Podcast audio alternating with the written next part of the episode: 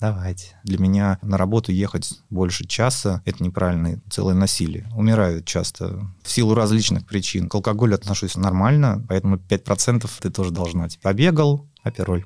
Поработал, он же устал, опять он призовут на год поработать. Почему бы и нет? Делать и терпеть, побороться не только на дорожке или на стадионе, или в поле с кем-то. Ну, запасики есть, а так скорее транжиры все-таки, да. Давайте.